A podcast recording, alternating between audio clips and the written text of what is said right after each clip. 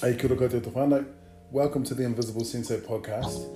And I've got a really interesting one. I've been really lucky in the people that I've been able to interview while doing my humble little podcast. Um, and I'm really lucky to have a special guest um, coming on all the way from Brunswick. Um, at I think it's like nine o'clock at night at his at his time. He's just finished a, a round of classes, so I better say something interesting. So, like I say, I'm constantly amazed by the diverse nature of people who who inhabit this wildly eclectic martial arts community. And they're different languages, different cultures and countries, and yet I'm kind of heartened by uh, the commonalities that seem to occur on a regular basis between people who literally live on different sides of the planet. Um, one such individual is my honoured guest today. We spoke prior to the recording last week, and it was just like I, I, literally wanted to continue talking for hours, and I think we both could have. Um, I would term him as a true seeker on the path, uh, literally starting his training at the age of six. Uh, his walk has taken him to the Korean martial arts of Taekwondo, Hapkido, a range of other things, uh, competitive fighter, um, and eventually to the vehicle of Koryu Uchinadi, as realised by the pioneer in the field, Hanshi Patrick McCarthy. And if you don't know who Hanshi Patrick McCarthy is, get out from under the rock that you're living in. Um, so, I, you know, from my impression, I was a trainer of the highest order. Um, he's worked as a trainer with law enforcement and in, and in the security industry, as well as creating calming and restraint strategies for the work that he's in at the moment. Um, so I guess a fighter, a teacher, a protector, and most importantly, an eternal student. So I'd like to welcome the owner and instructor of the Kobukan Dojo, all the way from New Brunswick, Canada, Shihan Geoff MacDonald. Kia ora, Shihan. Welcome to the podcast. Thank you very much for having me. No, no it's great. Thank you so much for, um, especially after the round. What did you guys go over, over at class tonight? Well, uh, with a little bit of COTS application, and the biggest thing was getting a sweat on because it's like minus 12 here. It's winter time, and the, the, the, yeah, that might seem like a shock to you, but uh, my dojo—we turned the heat up, and everybody's gis needed to be wrung out or soaking at the end of class. Right. So with, with, the hard work with learning skills at, at the same time, mm. so it was a it was a good workout. Yeah, I mean, uh, you know, to be honest with you, Shihan, if uh, you talk to anyone from New Zealand, they will tell you that it can get pretty damn cold luckily we're in the midst of we're in the midst of a little bit of we're in the midst of summer, which has been very patchy. But uh, I want to start off, if we may, just with some basic questions, and I think they're really important questions because um, it speaks to a little bit of your experience and to how it all started. So I'm going to ask you a very serious question to begin with. Um, and with that, I just um, turned totally turned off the computer, and I'm just gonna. Can you hear me, Sensei? so, dear listeners, I just managed to um, turn off the computer uh, to Sensei whilst I was talking to him. So, I'm just punching in my PIN number, and there we are back. I managed to turn the computer off on you, Sensei. Sorry about that. No worries. so, all right, first things first martial arts movies the, the martial art movie, the show, experience, or demonstration that started it all for you? Um, believe it or not, uh, I used to watch those B-rated kung fu movies with my grandmother when I was a little kid, and try to reenact all the scenes. and, you know, even right down to the, the, the, dubbed English over doing the techniques. Uh, my technique's better than your technique. Oh, here's my crane. Oh, I see your tiger. Like it, it, it was phenomenal. And uh, that was the, the spark. Um, what hooked me was I watched a demonstration at, a local mall, and my first teacher, uh, a gentleman named uh, Jin Chong, he was a Korean stylist, and he did a flying side kick, and he jumped over like 18 people and broke four boards. And I thought that was magic. I said, wow, I got to learn how to do it. And I walked through a, a club door when I was short little fat kid when I was six. And here I am. It'll be 40 years this April. 40 years doing martial arts. Wow. But that was the catalyst. Was that watching that that demonstration? I'm, I said I'm hooked, and here I am. Mm. So, you, did you come from a sporting background? I mean, if you get a chance to check out um, uh, Sensei's Facebook page and his website, uh, he looks anything but. He kind of looks like a little bit of a, a hockey player. Looks like he could take a few hits. He's kind of a fairly, shall we say, a robust man who, yeah, you would not not the kind of guy you'd want to meet in a dark alley. Are you talking about me? I'm talking about you. I'm talking about you. Um, um, wow. Uh, I never thought of myself as a as a appearance as a tough guy, but um, I always thought testing myself was the, the the key to learning martial arts. I thought I started in a, in a Korean style, which was very similar to karate, but it was Korean terms, and, and if anything, it almost looked like Tang Soo Do. Um, and it was very hard. I mean, a lot of regimented front kick, turning kicks, like all that sort of thing. And sparring was hard. I didn't actually have a full set of sparring gear until like I was like a blue belt. You had a mouth guard and a cup, and maybe a crappy pair of hand gear, and then you went at it. wasn't wasn't uncommon for a lot of us to finish class with like a little bit of a bloody nose or you know sore ribs or a limp. But we kept coming back, and I started with a group of 40 people, and I remember this out of the 40, I was the only one that actually tested for Shodan in October 28, 1988. And that, those are dates you can remember, right? When you first get your black belt, when you first walk through the doors. It was October 28, 1988. And I was so beat up from the test that I was in bed for two days.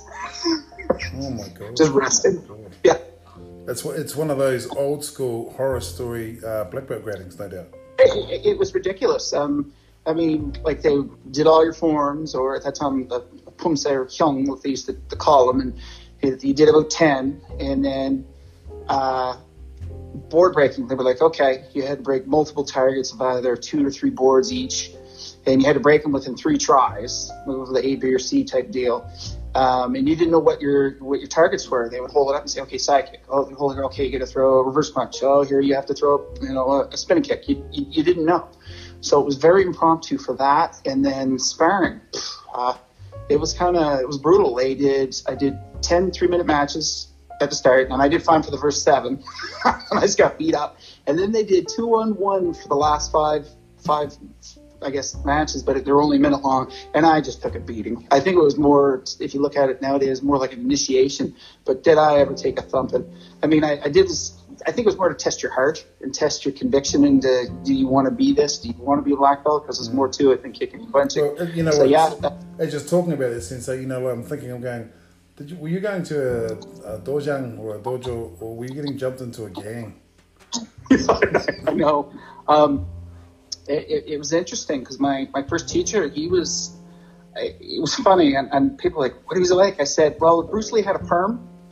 That was him he looked like he looked like he was about five foot.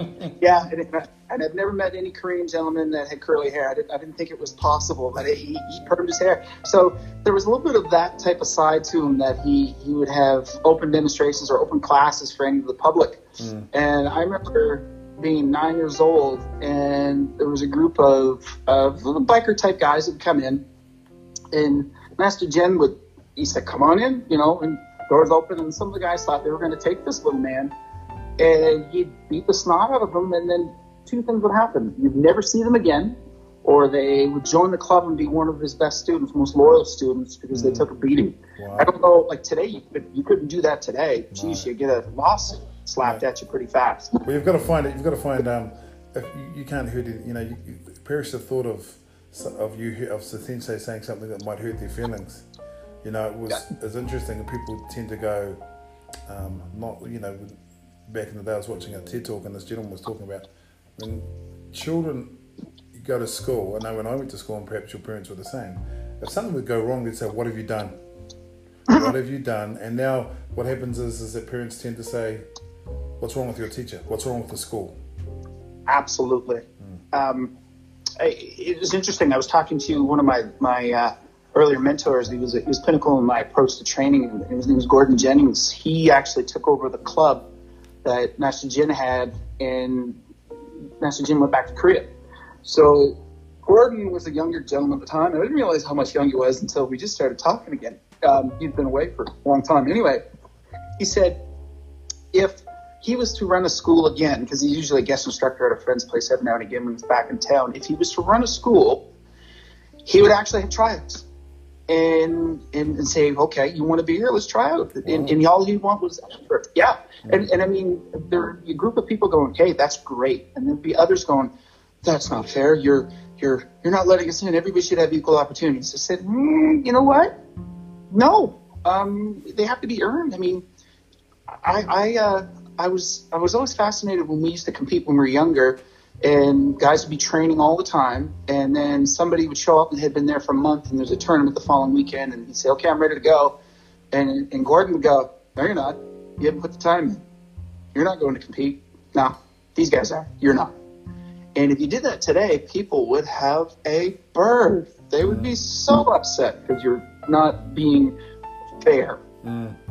you so, know, it's such an interesting point too since i mean I, I I mean, that's in a sense what your friend's talking about is how it used to be. People used to have to actually, you know, show their worth to receive the yep. teachings. Very interesting. Yep. Yeah. Uh, I, I, find today it's it's you you hit it on the mark you said earlier about how when we if we got in trouble at school, we got in trouble at home, and then and now today is like you got in trouble at school, parents would show up at the school and say, "Hey, Completely. what did you do to my kid? What mm. why are you acting like this way? He did nothing wrong, or he she, she did nothing wrong." Mm. But yet um, there's a generation of of uh, I would say entitlement, and they're not always. There's exceptions to the rules. I get that, but there's a, a generation of entitlement, and they they've never heard the word no. Um, mm. And that could be the best word that someone can learn how to use and how to react to it. No is not a bad thing. That's a that's a boundary you know. Um, but some people have the word notes thrown at them, and it's like they've been devastated or crushed.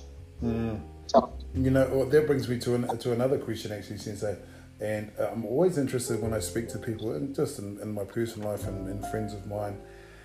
Uh, you mentioned your grandmother. I grew up with my grandmother as well. It sounds like your uh, grandmother was pretty damn cool. Um, mine was too. yeah. um, did yeah. you did you have like familial support? Were your parents and family did they kind of understand your passion and, and did they support it? And where, where did they kind of sit um, with it? I think, to tell you the truth, overall, not really. I mean, they would drive me to class or you know bring me to the, the club to go train. And after a while, it was like I'd take my bike. You getting older, you just do it yourself. But uh, I'd go away to tournaments and they like, how'd you do? Oh, I, you know, I got second place or I got first place, whatever. Like, oh, okay, good for you. Um, it, and then when I wanted to open up my own school and, and run that uh, professionally, uh, I, I, my parents were boomers. They're baby boomers, so you know they would they would get a job and, and work 40 years of something that they didn't like, but they had a job. You're supposed to do that. They would never chase their dream or chase their, you know, everybody has something that they want to go for. That generation didn't really do it um, they were very fortunate to be able to, uh, you know, right after the war, baby boomers, kids, right? They would be right out of high school, get a really good job without having further education or any experience because there's tons of that stuff. But now they don't have that. People have to go to school for, you know, numbers of years and then try to get a job or get lucky enough to fall into a profession that what's their calling. For me, my calling is martial arts. Um, you know, did I ever get rich at it? No, but do I feel fulfilled? Absolutely. Hmm. Um, I didn't think I didn't get it till later. Uh, so good for you, right on. And I'm like, you know what? That's that's hard. I mean, people don't see martial arts as as they see it as a sport, which it isn't. That's one aspect of it. There's a small piece of that pie that makes it up, right? It could be an industry, it could be a sport, uh, it could be a form of self-defense, moving meditation, uh, self-betterment it's just one little slice. So, you know, when you're younger, the athletic career is great, but when, when you're older, it's not so much. So when people focus on, oh, that's just a sport, I said hockey's a sport, football's a sport, rugby's a sport. It's not the same. Mm-hmm. It's it's totally not. There's there's different levels to martial art training. Doesn't matter what style. If it's kung fu, karate, jiu-jitsu. Uh, a, a, good teacher should understand that and should be able to pass that on to to the students, and, and they kind of get it. With uh, the Japanese arts, or particularly with uh, the tradition of karate, it would be you know the, the shuhari, like to learn from tradition, to break from tradition, only to transcend tradition. Uh, you know, the physical, the philosophical, and and the byproduct as you get older is spiritual, and it has nothing to do with religion. It has nothing to do with that. It has. I'm gonna I'm gonna stop you there. Uh, I'm gonna stop you there, Shihana. Um, I got into this into martial arts because I thought there was like I mean people talk about you know being a professional basketballer, professional footballer, something like that. I I'm still waiting for the uh, trillion dollar check. I, I I was sure I was damn sure I was I was going to be rich. I mean, you telling me you haven't received your five million dollar bonus this year? Jeez, I remember opening up a club and doing a brand school and have two students show up for like two months. Mm-hmm. And, and one thing I've learned is that I am not a business person. I don't do marketing very well at all. Um, most of my successes have been through failure, like completely bombing, you know, um, in, in many attempts. And then I ask questions to people who actually are good at it, right? Like you start researching, you're reading, but no, no, no, no, no. Um, I'm, I'm, I'm, you know, a martial artist. Uh, first, before I'm a business person, I'm terrible at it. I'm not gonna lie to you. no, it's, it's, it's um, one of those things I think that people um, who do it professionally, it's, it's kind of, I guess people walk a, a, a tightrope at times. One of the things I want to go back to, just on that, talking about clubs and so on, uh, Sensei, is that fact that you didn't just do Taekwondo and Hapkido, you got to what I would consider personally quite high grades. You weren't a novice. Um, you really dedicated some serious time to get some really high grades. Um, yes. When did you? Yes. When did you? Or when did? Because I know you went through a competitive, a, a, strong competitive background, and full yes. contact and all the rest of that. When did martial art go from being a sport to a, a into the combative and then into a lifestyle for you? Um, I think when I started transitioning, like I, I, I, I loved the Taekwondo. It was, was pretty good. I mean, I started to get disheartened with the, the sporting aspect of it. And, you know, you try to defend yourself and sometimes you all just throw a spinning kick or I'll, or I'll, I'll just do this. And I'm like, yeah, that doesn't work. So I got into Hapkido, the joint manipulations, take, you know, that sort of stuff and how to defend against holds and different things. And then my big eye opener uh, I even taught a lot of kickboxing. That was my main uh, competitive stuff. Um, my main opener was um, we started playing around with grappling, and it was 1993 when the first UFC came out. And I remember watching this going, what the hell was that? Mm. Um, I had no idea about any ground stuff. And I, I, understood a little bit of ground stuff, but not like that. Mm. Not the aggressive, mm.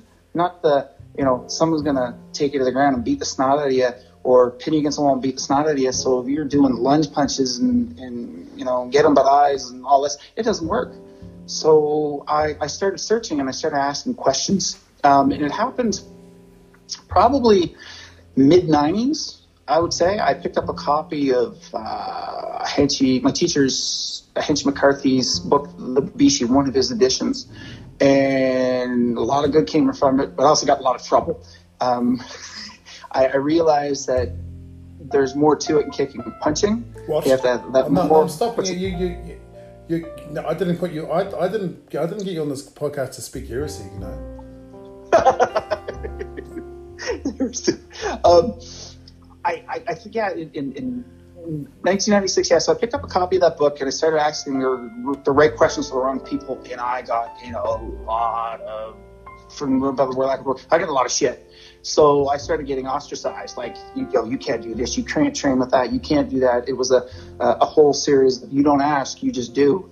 And that, uh, that, that permeates in traditional Japanese martial arts, traditional Korean martial arts. It was a, a do and don't ask. Mm. So I was kind of on my own. I, I broke away and I was independent for a while. Uh, said the hell with it. I got associated with an organization that allowed me to have the freedom that I wanted to. Um, and I really started to do a lot more reading, more understanding the philosophical aspect of it, you know, the, the moral guidelines of what, you know, you, should be held to a higher standard than the average person, um, you know, because you, you can literally hurt somebody. And if you don't have that temperament, that balance, um, you can be in a, in a world that's not, I guess, in a world that's not good for you because uh, that balance, you have to have that equilibrium. That balance is everything.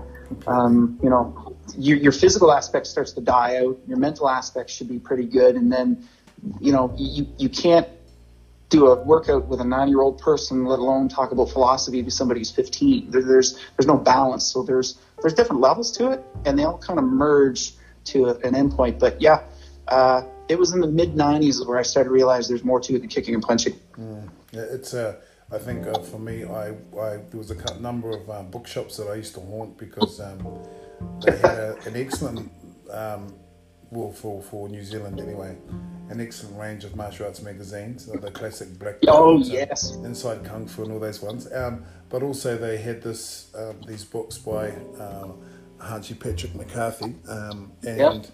I I had a bit of a, a, a, look through and was quite impressed, and, and I know quite a few people in New Zealand and Australia who've had that experience. Now I want to ask you something too on that while we're speaking about trainers. Sure a personal reflection, perhaps not not mentioning that names, places, and times can be changed to protect the, the identities of the innocent. Um, I guess a training experience that was the that's who I that's how I want to be, and perhaps a training experience or maybe not a specific experience, but something no, a training experience that showed you where you wanted to go and how you wanted to be as instructor and mm-hmm. perhaps an experience of what you didn't want to be and who you didn't want to be as an instructor martial artist. Ah. So, excuse me. Um, one of my mentors from actually he was a jiu-jitsu man, the traditional Japanese jiu-jitsu man named uh, uh, Wayne Thibodeau. Um, he had gone off and done his own thing because of whatever political affiliation. But he, I, I contacted him, and he was a mentor to me uh, about. He said, develop yourself, develop your your your, your training. Kicking punch is one thing. He said, but develop yourself, and you know what's right and you know what's wrong, and and always stand up for what's right. And because if you don't, it's not good. Mm. So. Um, he was influential on me to start learning some stuff on the ground. Um, I invited uh, different martial artists that come train at my club. I had a very open door policy. And the biggest eye opener for me was a gentleman who trained under, uh, I think it was Jean Jacques Machado, and he was just a blue belt.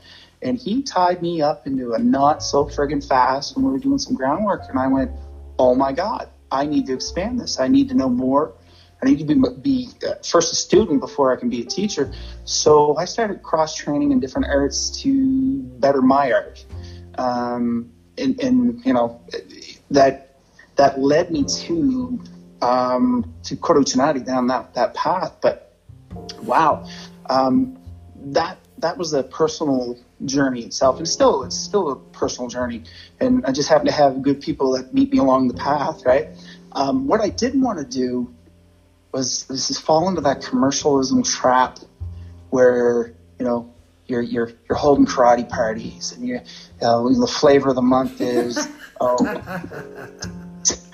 you know you know like they, and I'm not a babysitting service and you know somebody would be like okay you had like the uh, you know the red white and blue gis or the you know red all the fancy different colors and, and uh, all, all the swag that they had to do it and, and or or from Teenage Mutant Ninja Turtles when they came out in the '90s, the original stuff. Yeah. Oh my god, terrible. They, they um, have parents bringing their kids. I, again, can again, Sensei, I'm going to stop you. You know, like you, you, you insult me, you insult karate, you insult my country, you insult your country, but I will not, I will not stand by while you diss Raphael, Donatello, Leonardo, and whatever the other one was named. You know, Michelangelo. Um, yeah. So look, you I can continue. You can continue, but you're on pretty thin ice. Okay, please. I pray. I pray to continue. You were telling me a student born and wanting, obviously wanted to become Ninja Turtle. Oh my word! Yeah, and and when you, or that and Power Rangers. Oh my God, when Power Rangers came out, oh, your your classes would grow, but they would disappear when they realized that nah, you're not going to wear the uniform. You're not doing cartwheels and backflips. And no, I'm not going to put a sword in your hands. And no, I'm not going to give you a set of sais so you can poke somebody in the eye. It's not going to happen. and the parents, were, you know, they didn't say stick with it for six months, kids. Stay, stay a year and see what happens. No, they just the kid tried a month and then they took him out. Right. So that child, yeah. No, I'm sorry, Sensei. Um, what's nope. so, guys? Just so you realise um, Brunswick is New Zealand is trying to imagine New Zealand is uh, the farthest point from the sun, and that's kind of where Brunswick, Brunswick is from how it's setting. So, um, just on there, you know, it's interesting to me when there's a new movie come out. I mean, for me, I, I, and my, my taste will change. We'll get to that sort of at a later point. I'm going to get shoot some questions, some martial arts media questions that you sent. So, but um, outside, so you went through. You were a searcher from day one. I mean, getting you know, putting yourself in positions where you could be tested. Um, Yeah. And it's it's interesting to me who outside of martial arts was an influence or was a mentor? I know for me, like I spoke about my grandmother, she was hugely supportive at a time when people thought that um, there was something wrong with me because I, I would rather get in canvas pajamas and wrestle with people than play rugby. Um, what who for, if you think of- about it, who was a mentor? I mean, who are mentors for you both within and, and outside of the dojo? Um, hmm. Outside the dojo, uh, I, Well, aside from me, aside from the huge Yeah. influence that I've been. yes, absolutely, The, second, absolutely. the, the two conversations that we've had, you know, have had a huge effect. um, uh, it, it's weird. Uh, it's my grandmother's supportive, but she, she, I was just a kid, right? So she thought that was fascinating to do that. And, um, I didn't get the support from my parents, much like you. Uh, there was no encouragement. There was like, oh, he won a bunch of trophies. Okay, good. And it, it's weird. They they talk proudly of me about me to others, but never talk to me about it. Um, and and I never knew. I was always trying to uh, make them happy, right? And I didn't realize that's not how it was about. Um, my mentors for for outside of it, I would say, geez, I, I, I can honestly say the only person that who's really affected me, who's really encouraged me to not just be uh, a better martial artist, is a better person, is my wife. Um, she she's an amazing person, and the support that I get from her is simply amazing. Um, and she she still teases me about how you get that martial arts stuff. She'll come down and she'll hit some pads and in class every now and again, but she she jokingly says, "Oh, we're a cult," like that, and she teases with it. Yeah, but at least Um, at least she's the wife of the cult leader. Yes. You imagine, eh? Um, and she, she's very scientific. So she, when she first started training with me, she didn't like how I taught and didn't like how I was teaching and what I was teaching. This is before I had switched to Koryu Uchinadi, and um, she's a she's a scientist. So, excuse me, things have to. She's a very analytical, problem-solving person. So you know, things have to be substantiated with fact, data, not just opinion or you do this and don't ask questions. And it wasn't until later that she really started to like how what I was teaching and how I taught because I bettered myself through it. But yeah, she would be the person that why does it work this way? I'm like, shut up, don't ask, just do. now it's like, okay, cool. I encourage the questioning, um, and, and like tonight, I had one of my students. He goes, Sensei, I'm sorry, but I got to ask a question. I said, no problem. I'm, I'm, I'm big on the questions, and, and, and if I can answer it, that's great. And if I can't, I'll, I will not BS them and tell them, say, you know what? I don't know. Let's find out together. Um, and, and that is very not traditional martial art. Like I think critical thinking is, is paramount to what we do. There should be no secrets other than just hard work and, and, and results from putting in the time and the effort and asking the questions and trying to figure things out. Not the oh you do this and it will just reveal itself to you. And I, I have I have martial art buddies that still train like that. Mm-hmm. They said kata applications will reveal themselves when you need it. Oh, I am not kidding. Mm. That sort of yeah. Oh, they say that to students. Pardon me. They say they say that to students when they're asked They about bunkai. Yeah, yeah, right. My students, my students, if they ever went to another club, which I encourage them to do, uh, had one student come back and said, "Sensei, I've never done that many front kicks in my life." I said, "Well, how many did you do?" They said, "All we did was front kick with the right leg, front kick with the left, front kick with the front foot, then the back leg, then the right leg, then the left." And he said they probably did about 500 front kicks. I said, "Is it- "What else did you do?" That was it. I went, "Oh boy." Um, I bet your front kick's better, but when you do 500 front kicks on the left and right leg, I guarantee you your 500 one is no better than your. It's actually probably worse Right. than your first 10 because I mean that's not that's not learning. That's just working. Yeah, it, it's a it's um, interesting. I mean, for me, I did a podcast a while back about talking about how I like to cross train. I mean, really to continue to do this martial art that I love so much, and that you Yeah. clearly have a huge passion for.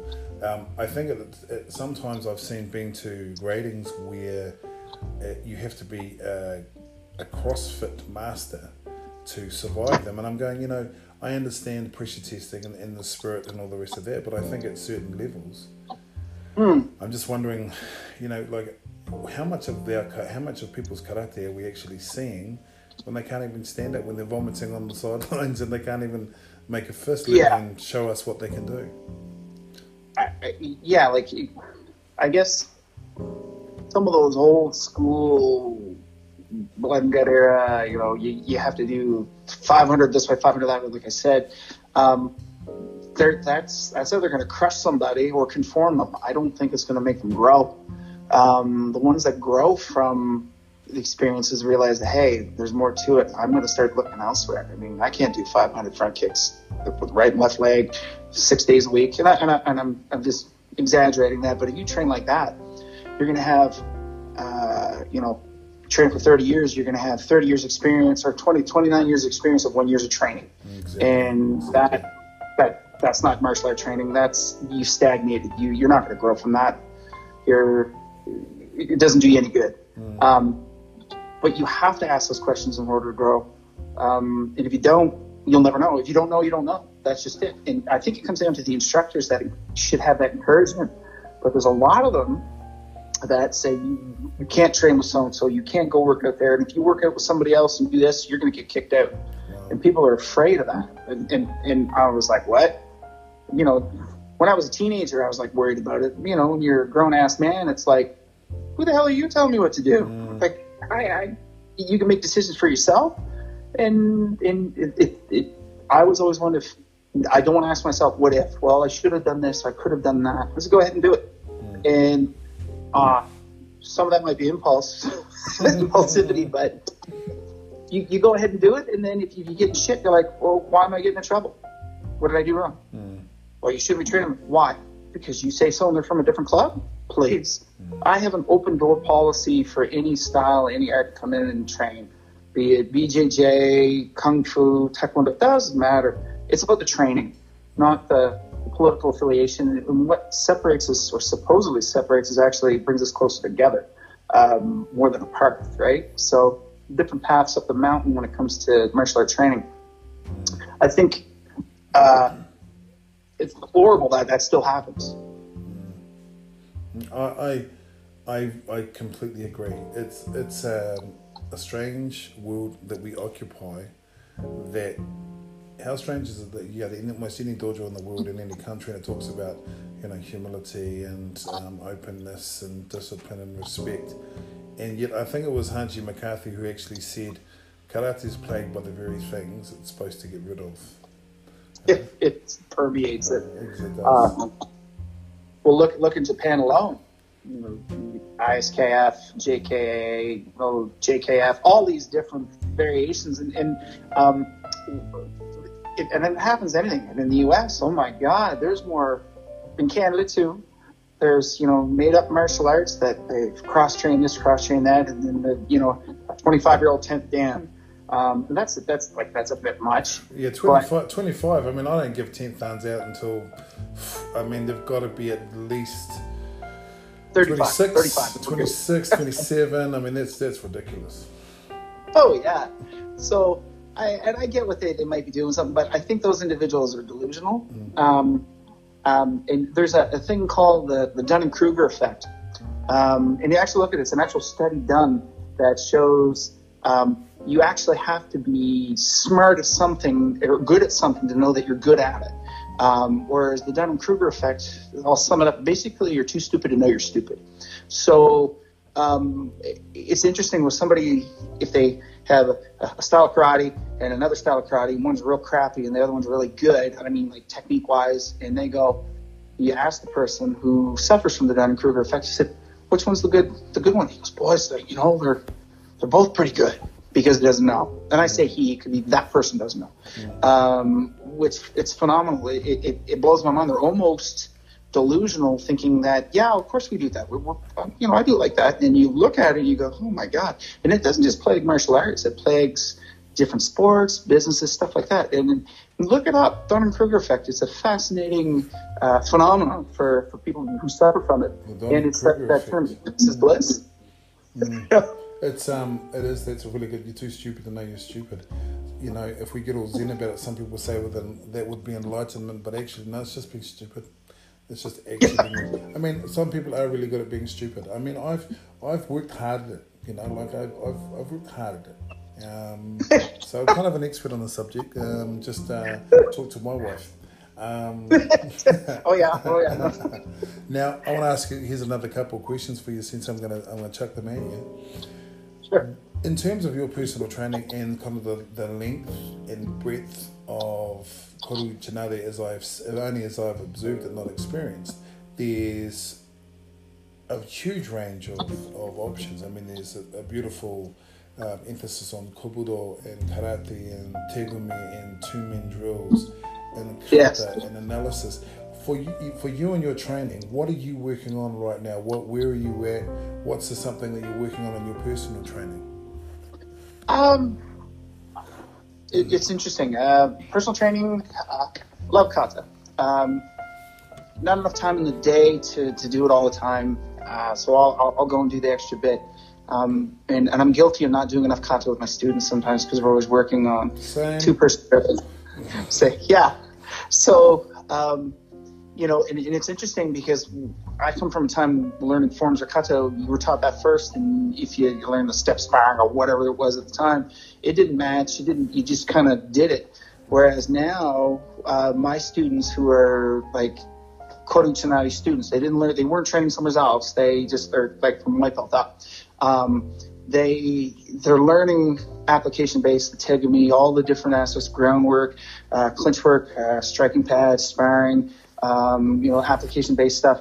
And when they do their kata, um, they start to do it with a little more focus behind it. Um, I remember Hanshi told me a story about his teacher Kinjo Hiroshi Sensei, who uh, he said, you know, you can tell the difference between two excellent black belts if one knows his applications really well, even though the kata is the same, um, it won't look the same. There's something, it might be a slight bit of movement, might be uh, the, confidence, I don't know, the breathing, the, the, the stance, there might be something that slightly stands out. And, and that is, uh, the untrained eye or the untrained martial artist wouldn't be able to pick that out. Where somebody would be going, whoa. Even though they're like almost the same, they're not. You give them the same form, it's not the same. Um, I was talking about that with my students tonight. Uh, so, and I have, a colleague that comes from a different club. He's a Goju-Ryu. He a stylist. He's a sixth dan. He comes and trains with me. Um, he uh, he's a Shihan level. He's uh, excellent. He's been a friend of mine for quite a few years, and he comes in. He's, and he's coming in for the workout and to train, learn some different things. And he's uh, uh, an interesting guy. And we he goes, you know, you're right. I said I've seen my teacher do, you know, kata X Y Z, and then another person do kata X Y Z, and it didn't look the same, even though it was the same movement, same stuff. it didn't look the same. Um, back to my personal development. Uh, geez, I mean, just trying to stay in better shape than my students. Um, roger, roger that. Roger that. Uh, amen. you know, so you're doing the gym, you're doing a little extra. I, am blessed to be able to work out with my students. I don't have a huge student base. Um, so if there's an odd man out on the floor, it's like, okay, since he's in the rotation with you guys. So I, I, I look forward to those nights when uh, we're doing line drills and it's like, ah, okay, there's only seven of you. Okay, okay, since he's in the floor. So we even up and we, we go ahead and do our stuff.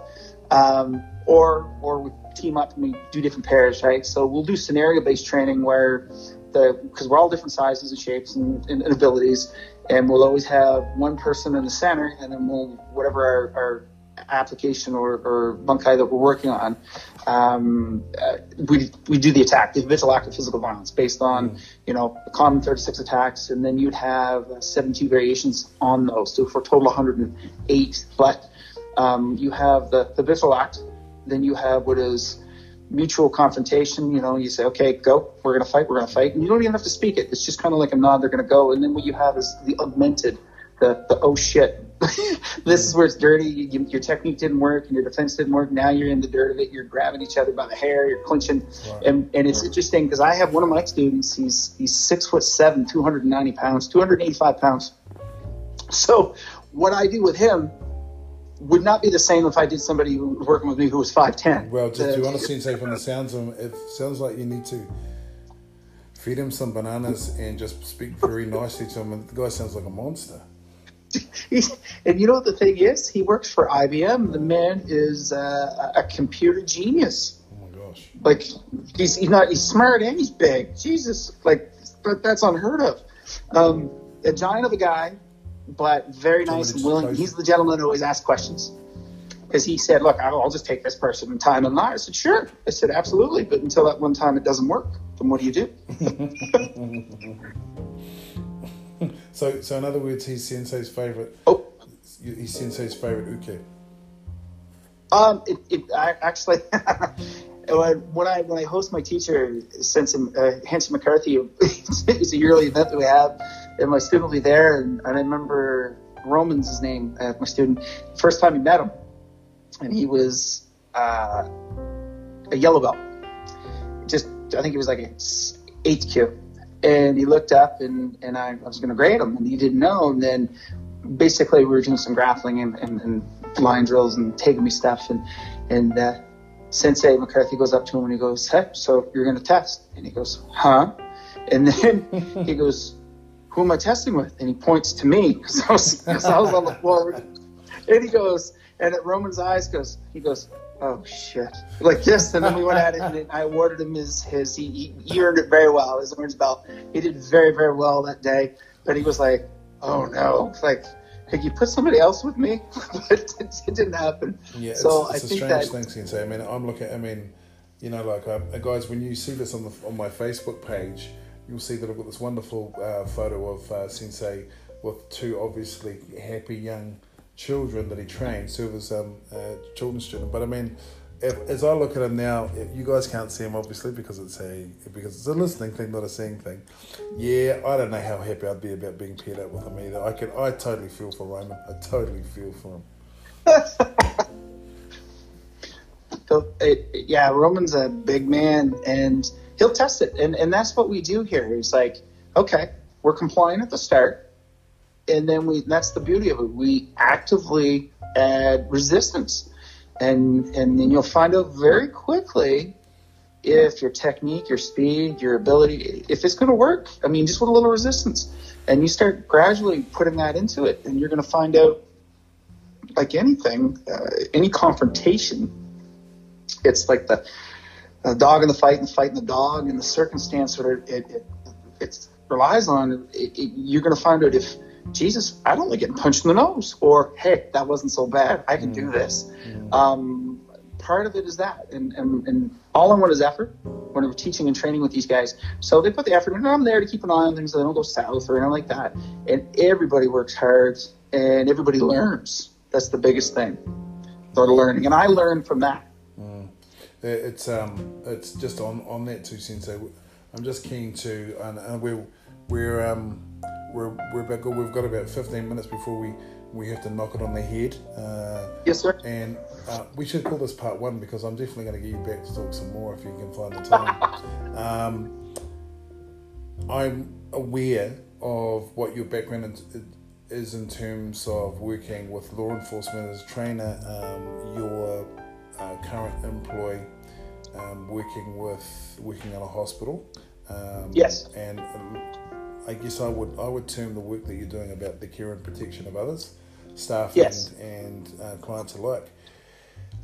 In terms of taking all this training that you've had for, I mean, decades and decades of training. Um, I'm not that old. Well, well, I mean, you know, 760. You know, maybe maybe maybe your species isn't that old, but for mine is is, is very very old. couldn't resist it. Couldn't resist it. Um, what are you taking into that into this into this everyday? I mean, you working with people in quite high pressure situations at times. What are you yes. bringing? What are you bringing out of the dojo into those attitude wise, de escalation wise into those situations? Uh, two two things can unfold. Um, if we're dealing with somebody who is uh, on on altered state of mind due to drugs, um, there's a, a, depending on what they're on. Um, the potential to be very volatile is extreme. So, uh, you know, like anything, uh, crystal meth seems to be the, the one that makes people very aggressive, very angry, mm. uh, almost unhuman like when they are in a state of aggression. Um, and, and, I'm in a, in a, situation where we're not allowed to. Uh, I mean, if someone attacked me on the street, I'm going to pop them. I mean, it's that. But I'm being in a situation where I have to worry about uh, patients and staff around this individual that is not contained. And then it's a team factor. Um, I usually will go in as, as a team lead and whatever initiation we're going to do with it, like initiate contact, is based on control. Um, for me, it's basically turning any any limb into a lever, class one, two, or three. Lots of pressure, mm-hmm. um, and, and, staying nice and tight and, and, subduing the individual, and then getting the care that they need. Um, which is a totally different thing from self-defense. You're actually trying to be preemptive to control them. Um, if the individual is just upset about something, compassion is a big thing. It, you, you, you actively listen to them and they want to talk, talk. I'd rather talk to somebody and, and let them know that there's an ear for them to, to talk to. And if it takes 30 minutes to calm the person down without any physical aggression or any physical confrontation, then that is the way to do it. Um, and I would always think, Jesus, what if I was in their shoes? What would I want to happen to, to, to me? What, you know, I want somebody to listen to me. So therefore, you know, giving that little bit of help to somebody by listening to them will go a long way. Because they're in a state that no one's listened to them. They're in a state that things have gone wrong and, and they don't want to get, it could be mental health issues. It, it, it could be a number of things. They could be upset that a, a family member passed away and they don't know how to handle it. And, and you know, it, it seems to express itself physically or whatever, but we're there to help um, for me, it's just to control the individual either through verbal speech, uh, body language, be very calm, you know, don't stand and imposing in front of them, but make sure you're in a position that if something goes south very quickly, that you have control of it. Sure. Not just, yeah, that sort of thing. But that's my take from it. I mean, I, I'm going in with limited tools. You know, you can't strike, you can't do this, you can't do that.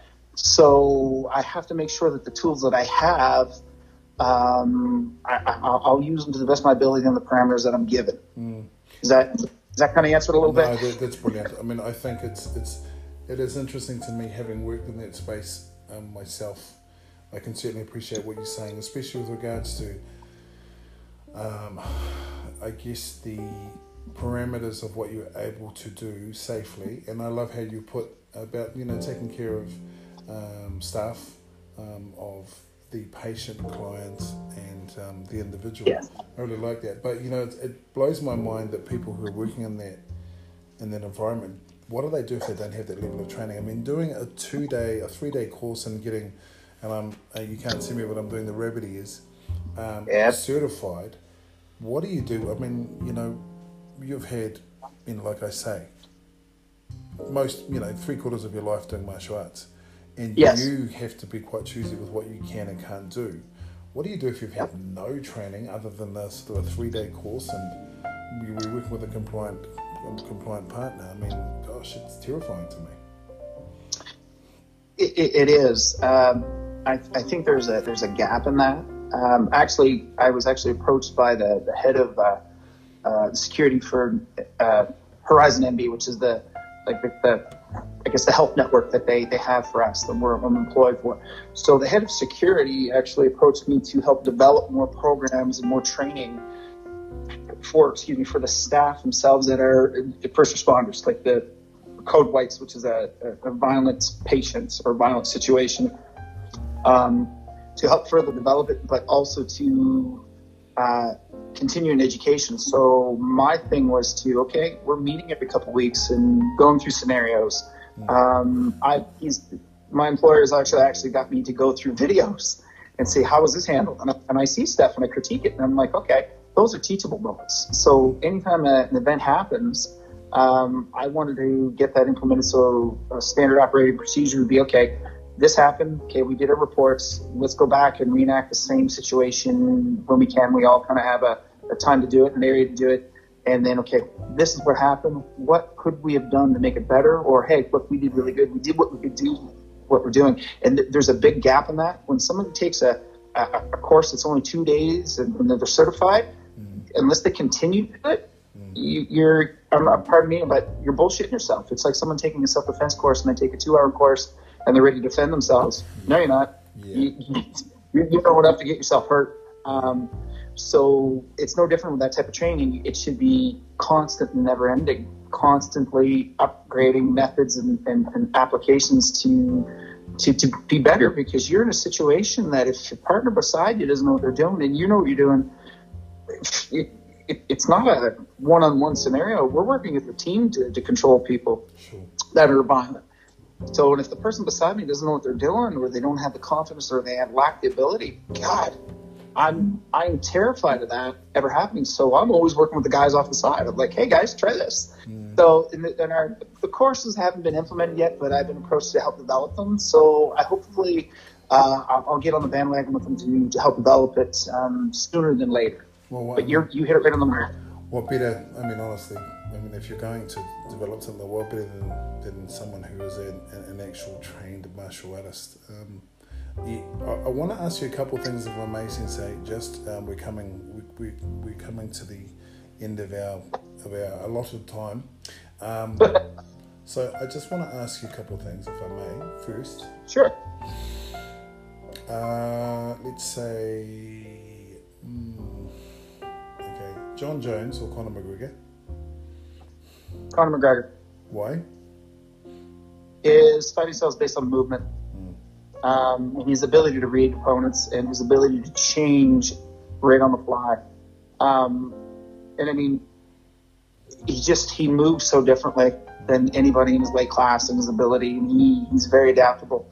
Um, not to say that Jon Jones isn't. No, not saying that at all. Mm-hmm. Um, McGregor, there's something about his movement and his ability that how he reads people is ridiculous. Mm. Mm. Okay. Um, gosh. Okay, I'm gonna ask you, uh, Jiro Kano or Helio Gracie? oh, like you see the look on his face, guys. You see the look on his face, guys. Who? Um, hmm.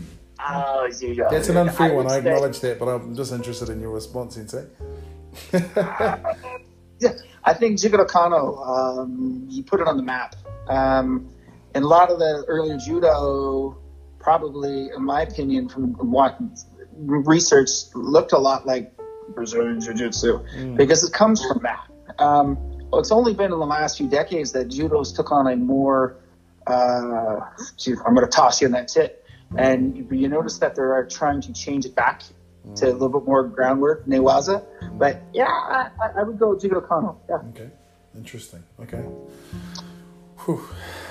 Okay. Steven Seagal or Jean Claude Van Damme?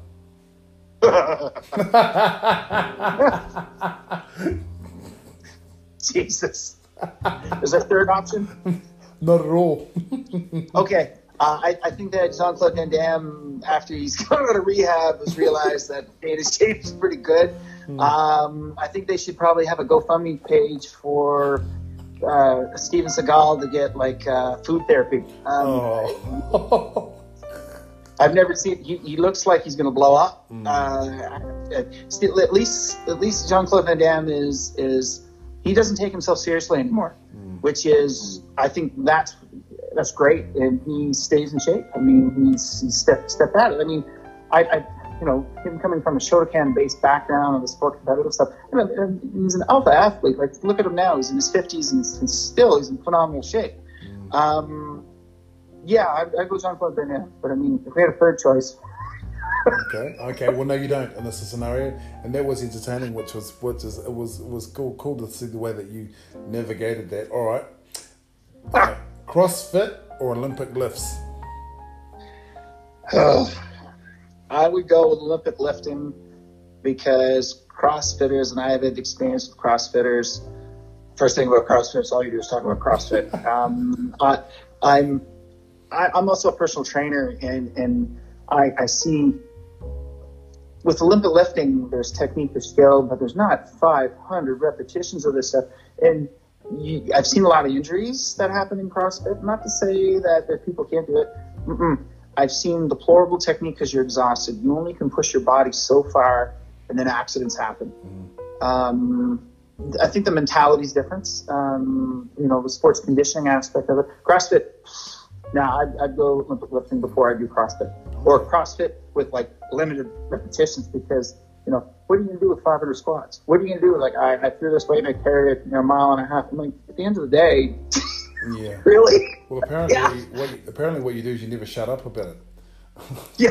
Oh, yeah, yeah. And, and I see the first thing about CrossFit. Always talk about CrossFit, and, and they are borderline like they they have their family, but you think martial artists have a cult thing going on. Those CrossFitters, big time cult, big time cult. Uh, as, as all martial artists tend to be. Um, oh, yes. We've got a couple of minutes left, Sensei, and I just want to give just maybe throw it open to you. Is there anything that you'd like to sort of say to people listening? Um, um, I'm, I'm very lucky in the sense that people listening to this podcast, um, a number of countries, very, very lucky, um, in North America and Canada, Australia, New Zealand, and a couple of other places. Um, is there anything you'd like, a message you'd like to put out there about um, martial arts training, or whether or not they can actually get hold of you? Um, well, martial art training, I mean, look around. Uh, if you're interested in that, try a class. Uh, go watch a class first. Doesn't matter what style, and you, you know if something fits right for you, give it a try. Um, there's, there's never too late to, to do it. I remember when I tested for my Shodan when I was 14, my partner was 60. Wow. So it, it, it, was there's no limits to this. I mean, in unlike certain sports or most sports, there's limitation. You know, you can do it wherever, but martial arts, you can do it from the womb to the tomb. You are going to enjoy that journey. And if that journey is just on a physical one, that's great. But if you're dig deeper, that's great. Um, yeah, with the with the advent of, of modern technology that we have and be able to communicate with people across the world, um, don't be afraid to contact people like you did, to contact people and reach out and say, hey, Mm. What's going on over there? What do yeah. you do? Hey, list my so and so. I think that's amazing. Um, web pages, you read into that stuff, but contact the individual and see if you get the answer. Um, for me, if you, if you wanted to come train with me, I am in Upper Kingsclear, New Brunswick, Canada. Mm. Um, um, I have a Facebook page called the Kobukan Martial Arts, a Kobukan Dojo. And I'll put a link to that, uh, guys, as well. Cool. Thank you so much. Uh, I have an open door policy. I have a small little dojo that's, you know, f- uh, fully equipped, matted. Um, the, the biggest thing here is to come through the doors with an open mind and, and uh, learn something new. I learn something new every time a new student comes through my door. And I, I, I've been doing this for, like I said, teaching for probably close to 30 years. Because mm. I remember being an assistant instructor as a kid and stuff like that. But in April, it'll be 40 years me training and learning martial arts. So that, that uh, like that'll be a lot of fun. Have big cake. That's amazing. That's amazing, Sensei. Look, we're we're we're um we're running out of time. I want you to stay on the line because I do want to continue this conversation. But I just want to take Absolutely. the opportunity to thank you. So this is uh, Shihan Geoff MacDonald, uh, although he doesn't like to be called Shihan, but that's actually what oh. he is. Uh, Koryu Uchinadi, um, Hapkido, Taekwondo, and a whole bunch of other things. You can reach him at gm.kobukan, that's K O B U K A N, at gmail.com com. He accepts all types of credit card. He will take cash, doesn't I'm kidding. I'm kidding Um, just say, Sensei, thank you so much for taking the time. I'm looking. I'm going to get you back if you don't mind. Um, it's been Absolutely. illuminating. Um, I'm looking forward to seeing what you're doing, guys. I'll put a link to Sensei's Facebook page, his website. Um, he's doing some great stuff, and and just best regards to your lovely wife, uh, Sensei, and of course to your students. Thank you so much for being on. Thank you very much, Sensei. Much appreciated. It's been a, it's been a blast. Look forward to next time.